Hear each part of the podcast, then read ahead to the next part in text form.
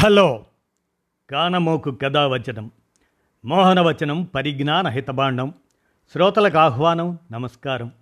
చదవదగునెవరు రాసిన తదుపరి చదివిన వెంటనే మరువక పలువురికి వినిపింపబూనినా అది ఏ పరిజ్ఞాన హితభాండమవు పో మహిళ మోహనవచనమై విరాజిల్లు.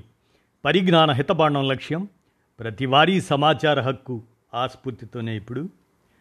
బండపల్లి స్టాలిన్ విరచిత విశ్లేషణ బహుళ రాష్ట్ర సహకార సంఘాలు అనేటువంటి అంశాన్ని ఇప్పుడు మీ కానమోకు కథావచనం శ్రోతలకు మీ కానమోకు స్వరంలో వినిపిస్తాను వినండి.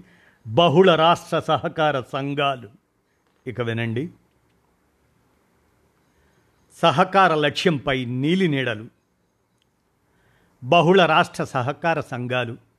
ఆ సవరణ బిల్లు ఇరవై ఇరవై మూడుకు పార్లమెంటు ఇటీవల ఆమోదముద్ర వేసింది. సంఘాల బలోపేతానికి పారదర్శకతకు జవాబుదారీతనం పెంపునకు ఇది దోహదపడుతుందని కేంద్రం చెబుతుంది. ఈ బిల్లు వల్ల సహకార ఉద్యమ అసలు లక్ష్యం దెబ్బతినే ప్రమాదం ఉంది అన్న ఆందోళన వ్యక్తమవుతుంది. సహకార లక్ష్యంపై నీలి నీడలు ఒకటి కంటే ఎక్కువ రాష్ట్రాల్లో సేవలు అందించే సహకార సంఘాలను బహుళ రాష్ట్ర సహకార సంఘాలు మల్టీ స్టేట్ కోఆపరేటివ్ సొసైటీస్ అని పిలుస్తారు.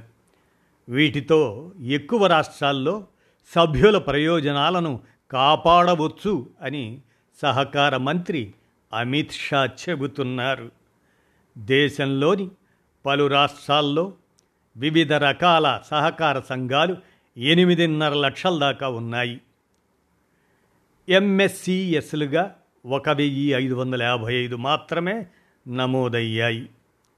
ఇవి అత్యధికంగా మహారాష్ట్రలో ఆరు వందల యాభై నాలుగు ఉత్తరప్రదేశ్లో నూట అరవై మూడు ఢిల్లీలో నూట యాభై తొమ్మిది తమిళనాడులో నూట ముప్పై ఒకటి ఉన్నాయి. ఆంధ్రప్రదేశ్లో ఇరవై రెండు తెలంగాణలో పదమూడు మాత్రమే ఈ మల్టీ స్టేట్ కోఆపరేటివ్ సొసైటీస్ నమోదయ్యాయి. భూస్వామ్య పెత్తనం నిర్వహణ లోపం సిబ్బందిలో నైపుణ్యాల లేమి సభ్యుల్లో నిరక్షరాస్యత రాజకీయ ప్రమేయం బంధుప్రీతి అవినీతి జాడ్యం దేశ సహకార వ్యవస్థకు ప్రతిబంధకాలుగా మారాయి. సహకార ఉద్యమం విస్తృతమైన రాష్ట్రాల్లోనూ కొన్ని సంఘాలు ఒకటి రెండు కుటుంబాల హస్తాల్లో చిక్కుకుపోయాయి. అమిత్ షా శరద్ పవార్ అఖిలేష్ యాదవ్ ఉద్ధవ్ ఠాక్రే ఇటువంటి నేతల కుటుంబాలు రాజకీయాల్లోకి రావడానికి అవి ఎంతగానో దోహదపడ్డాయి. కాలక్రమంలో ఇవి స్వతంత్రతను కోల్పోయి రాజకీయ రంగు పులుముకున్నాయి. ఫలితంగా వివాదాలతో కోర్టులకు వెళ్తున్న సంఘాలు ఏటా ప్రతి రాష్ట్రంలోనూ పెరుగుతున్నాయి. మహారాష్ట్రలోని ముప్పై ఐదు శాతం హౌసింగ్ సొసైటీలపై కేసులు నడుస్తున్నాయి. ఆయా రంగాల్లో ప్రైవేటు సంస్థల నుంచి పోటీని తట్టుకోలేకపోతున్నాయి. ఈ నేపథ్యంలోనే సహకార సంఘాల ప్రక్షాళనకు కేంద్రం నడుం బిగించింది దేశ ఆర్థికాభివృద్ధిలో వాటిని కీలకం చేసేలా చట్టంలో మార్పులు తీసుకొచ్చింది. సహకార వ్యవస్థలో మార్పులు చేసేందుకు యూపీఏ హయాం నుంచే ప్రయత్నాలు మొదలయ్యాయి. రెండు వేల పదకొండులోనే తొంభై ఏడవ రాజ్యాంగ సవరణ ఆ సందర్భంలో రాష్ట్రాల హక్కుల పరిధిలోకి కేంద్రం వెళ్ళవద్దని సుప్రీంకోర్టు హెచ్చరించింది. దాంతో కేంద్రం బహుళ రాష్ట్ర సహకార సంఘాల సవరణ బిల్లును తెరపైకి తెచ్చింది. దాన్ని కేంద్రం రాష్ట్రాల హక్కులకు భంగం కలగకుండా చట్టంలో ఏకరూపత తీసుకొచ్చే ప్రయత్నంగా అమిత్ షా అభివర్ణించారు. సభ్యులంతా కలిసి ఉమ్మడి లక్ష్యాల సాధనకు పనిచేయటమే సహకార ఉద్యమ లక్ష్యం. వ్యాపారం చేసినా అందులో లాభార్జన కంటే సేవా నిరతికే అధిక ప్రాధాన్యం ఇవ్వాలి అన్నది ప్రాథమిక సూత్రం.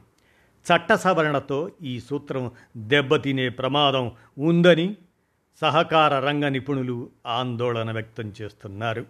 ఉత్పత్తిదారులు అదే సభ్యుల చేతిలో ఉండాల్సిన హక్కులు క్రమంగా ప్రైవేటు పెట్టుబడిదారుల చేతుల్లోకి వెళ్ళే ప్రమాదం కనిపిస్తుంది అన్న అనుమానాలు వ్యక్తమవుతున్నాయి.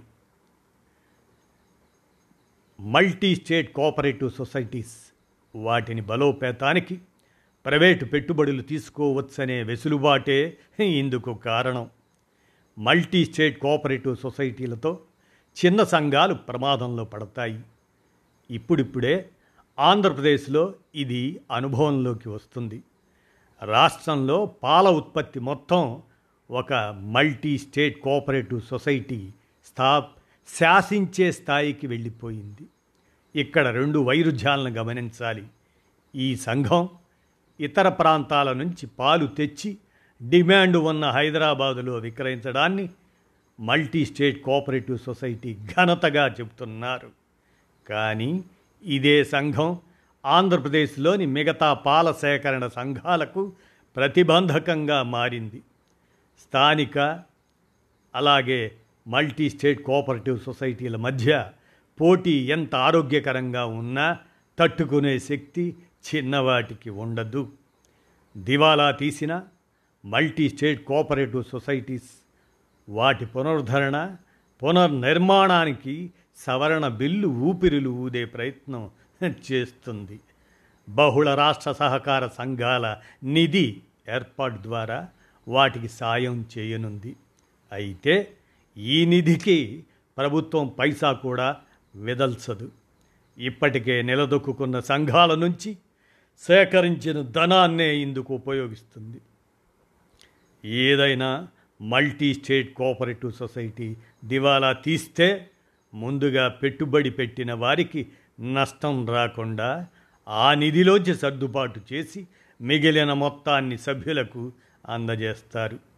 బహుళ రాష్ట్ర సహకార సంఘాల సవరణ బిల్లు దాని ప్రకారం అంతర్గతంగా సంఘాల మధ్య తలెత్తే సమస్యలను ఫిర్యాదులను సత్వరం పరిష్కరించేందుకు అంబుడ్స్మన్ వ్యవస్థను కేంద్రం ఏర్పాటు చేస్తుంది.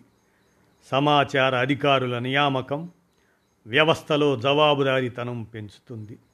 నిర్ణీత సమయంలో ఎన్నికల నిర్వహణకు సహకార ఎన్నికల అథారిటీని ఏర్పాటు చేస్తుంది. ఉద్యోగుల నియామకంలో రక్త సంబంధీకులను బిల్లు అనుమతించడం లేదు. సుమారు ఇరవై తొమ్మిది కోట్ల మంది సభ్యులున్న సహకార సంఘాలపై ఎన్డీఏ రాజకీయంగా చాలా ఆశలు పెట్టుకుందన్న విశ్లేషణలు బలంగా వినిపిస్తున్నాయి అని బండపల్లి స్టాలిన్ రచయితగా ఈ విశ్లేషణను బహుళ రాష్ట్ర సహకార సంఘాలు మల్టీ స్టేట్ కోఆపరేటివ్ సొసైటీస్ అనేటువంటి అంశాన్ని మీ కానమోకు కథ వచ్చిన శ్రోతలకు మీ కానమోకు స్వరంలో వినిపించాను. విన్నారుగా? ధన్యవాదాలు. హలో! కానమోకు కథావచనం మోహనవచనం పరిజ్ఞాన హితబాండం శ్రోతలకు ఆహ్వానం నమస్కారం. చదవదగునెవరు రాసిన తదుపరి చదివిన వెంటనే మరువక పలువురికి వినిపింపబూనినా అది ఏ పరిజ్ఞాన హితబాండమవు పో మహిళ మోహనవచనమై విరాజిల్లు.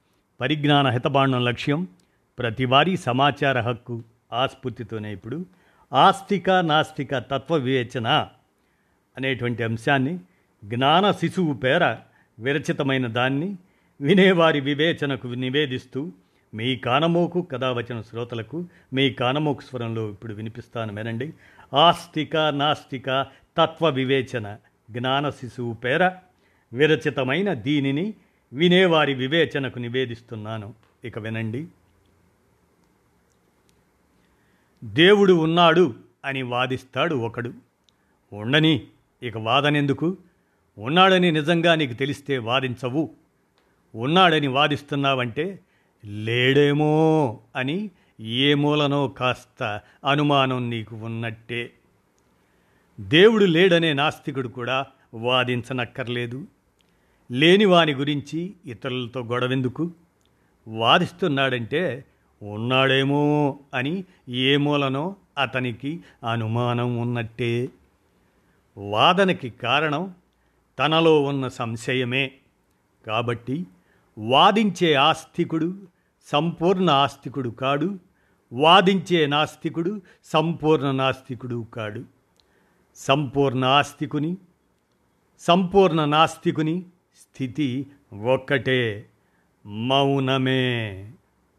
దేవుడు లేడు అని వాదించేవాడొకడు గురువుగారిని వాదనకు ఆహ్వానించాడు. వెళ్ళారు గురువుగారు. ఇద్దరు చాపలు పరిచి ఎదురెదురుగా కూర్చున్నారు. దేవుడు లేడు అని నా అభిప్రాయం అన్నాడు ఆ నాస్తికుడు. ముమ్మాటికి నా అభిప్రాయం కూడా అదే అన్నారు గురువుగారు. ఆ నాస్తికుడు అవాక్కయ్యాడు. వాదనకు అవకాశం లేకుండా అయిపోయినందుకు. అదెలాగండి? మరో మాట చెప్పండి అన్నాడు అతడు. ఒకటే మాట మీ మాటే నా మాట అన్నారు గురువుగారు. అంతటితో నిరాశతో లేచి వెళ్ళిపోయాడు అతడు. దేవుడు ఉన్నాడు అన్నవానితో లేడు అని వాదిస్తే ఘర్షణ ఉంటుంది. దేవుడు లేడు అన్నవానితో ఉన్నాడు అని వాదిస్తే ఘర్షణ ఉంటుంది. లేడు అన్నవానితో లేడు అని ఉన్నాడు అన్నవానితో ఉన్నాడు అని అంటే ఇక వాదనకు అవకాశం ఎక్కడిది? జయాపజయాలకు అవకాశం ఎక్కడిది? నేను ఓడిపోయాను అని ఒప్పుకున్నవాడిది కూడా గెలిపే. అక్కడ ఘర్షణకు చోటుండదు. ఘర్షణ లేకుండటమే విజయం. ఒక గాజు గ్లాసులో నీళ్ళు అర్ధభాగం నింపబడి ఉంది. ఒకడు సగం గ్లాసులో నీళ్ళు ఉన్నాయి అని నీళ్ళు ఉన్న ఆ భాగం వైపు చూసి అంటాడు. మరొకడు నీళ్ళు లేని భాగం వైపు చూసి సగం గ్లాసులో నీళ్ళు లేవు అంటాడు. ఇద్దరూ చెప్పింది సత్యమే. నీళ్ళు ఉన్నా లేకున్నా గ్లాసు ఉంటుంది. అదే ఆధార సత్యం. ఒక ఆయనకు మీసాలున్నాయని ఒకడు ఆయనకు మీసాలు లేవని ఇంకొకడు వాదించుకుంటున్నారట. కానీ మీసాలు ఉన్నా లేకున్నా ఆ మనిషి ఉండాలిగా అదే ఆధార సత్యం. దేవుడు లేడు అనే నాస్తికుడైనా తాను లేడు అనడు. అంటారు వాళ్ళు తానుండటమే దేవుడు ఉండటం అంటాడు వారు.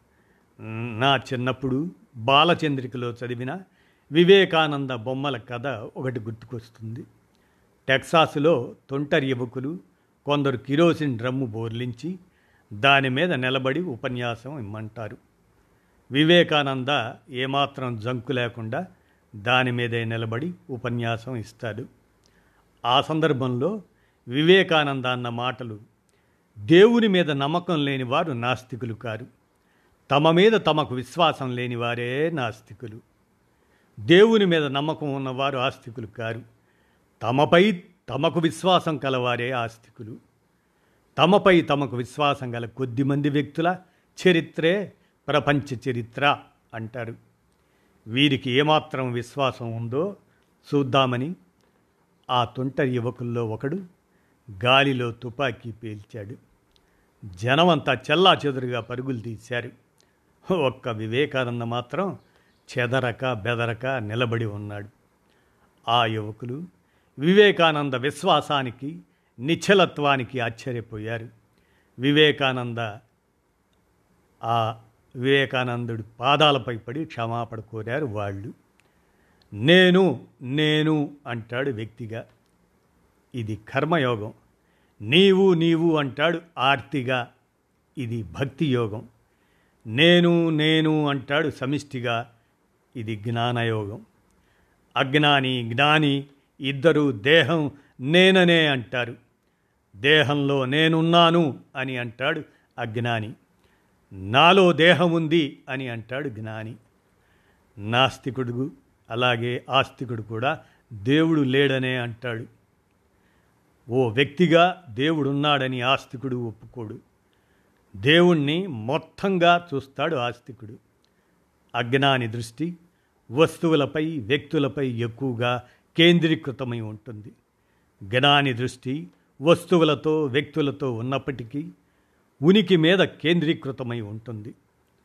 ఒకడు సినిమాను చూస్తుంటే ఒకడు ఆధార తెరను చూస్తుంటాడు. సినిమా చూస్తూ తెరను మరచేవాడు నాస్తికుడు. తెరను చూస్తూ సినిమా చూడని వాడు ఆస్తికుడు ఇద్దరిది సరికాదు. ఒకటి తెర రెండు తెరపై దృశ్యం.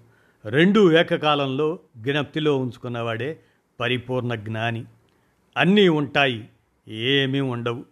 ఇది జ్ఞాని స్థితి.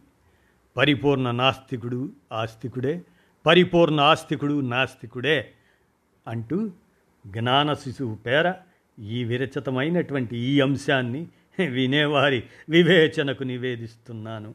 మీ కానమూకు కథ వచ్చిన శ్రోతలకు మీ కానమూకు స్వరంలో విన్నారుగా? ఆస్తిక నాస్తిక తత్వ వివేచన. ధన్యవాదాలు.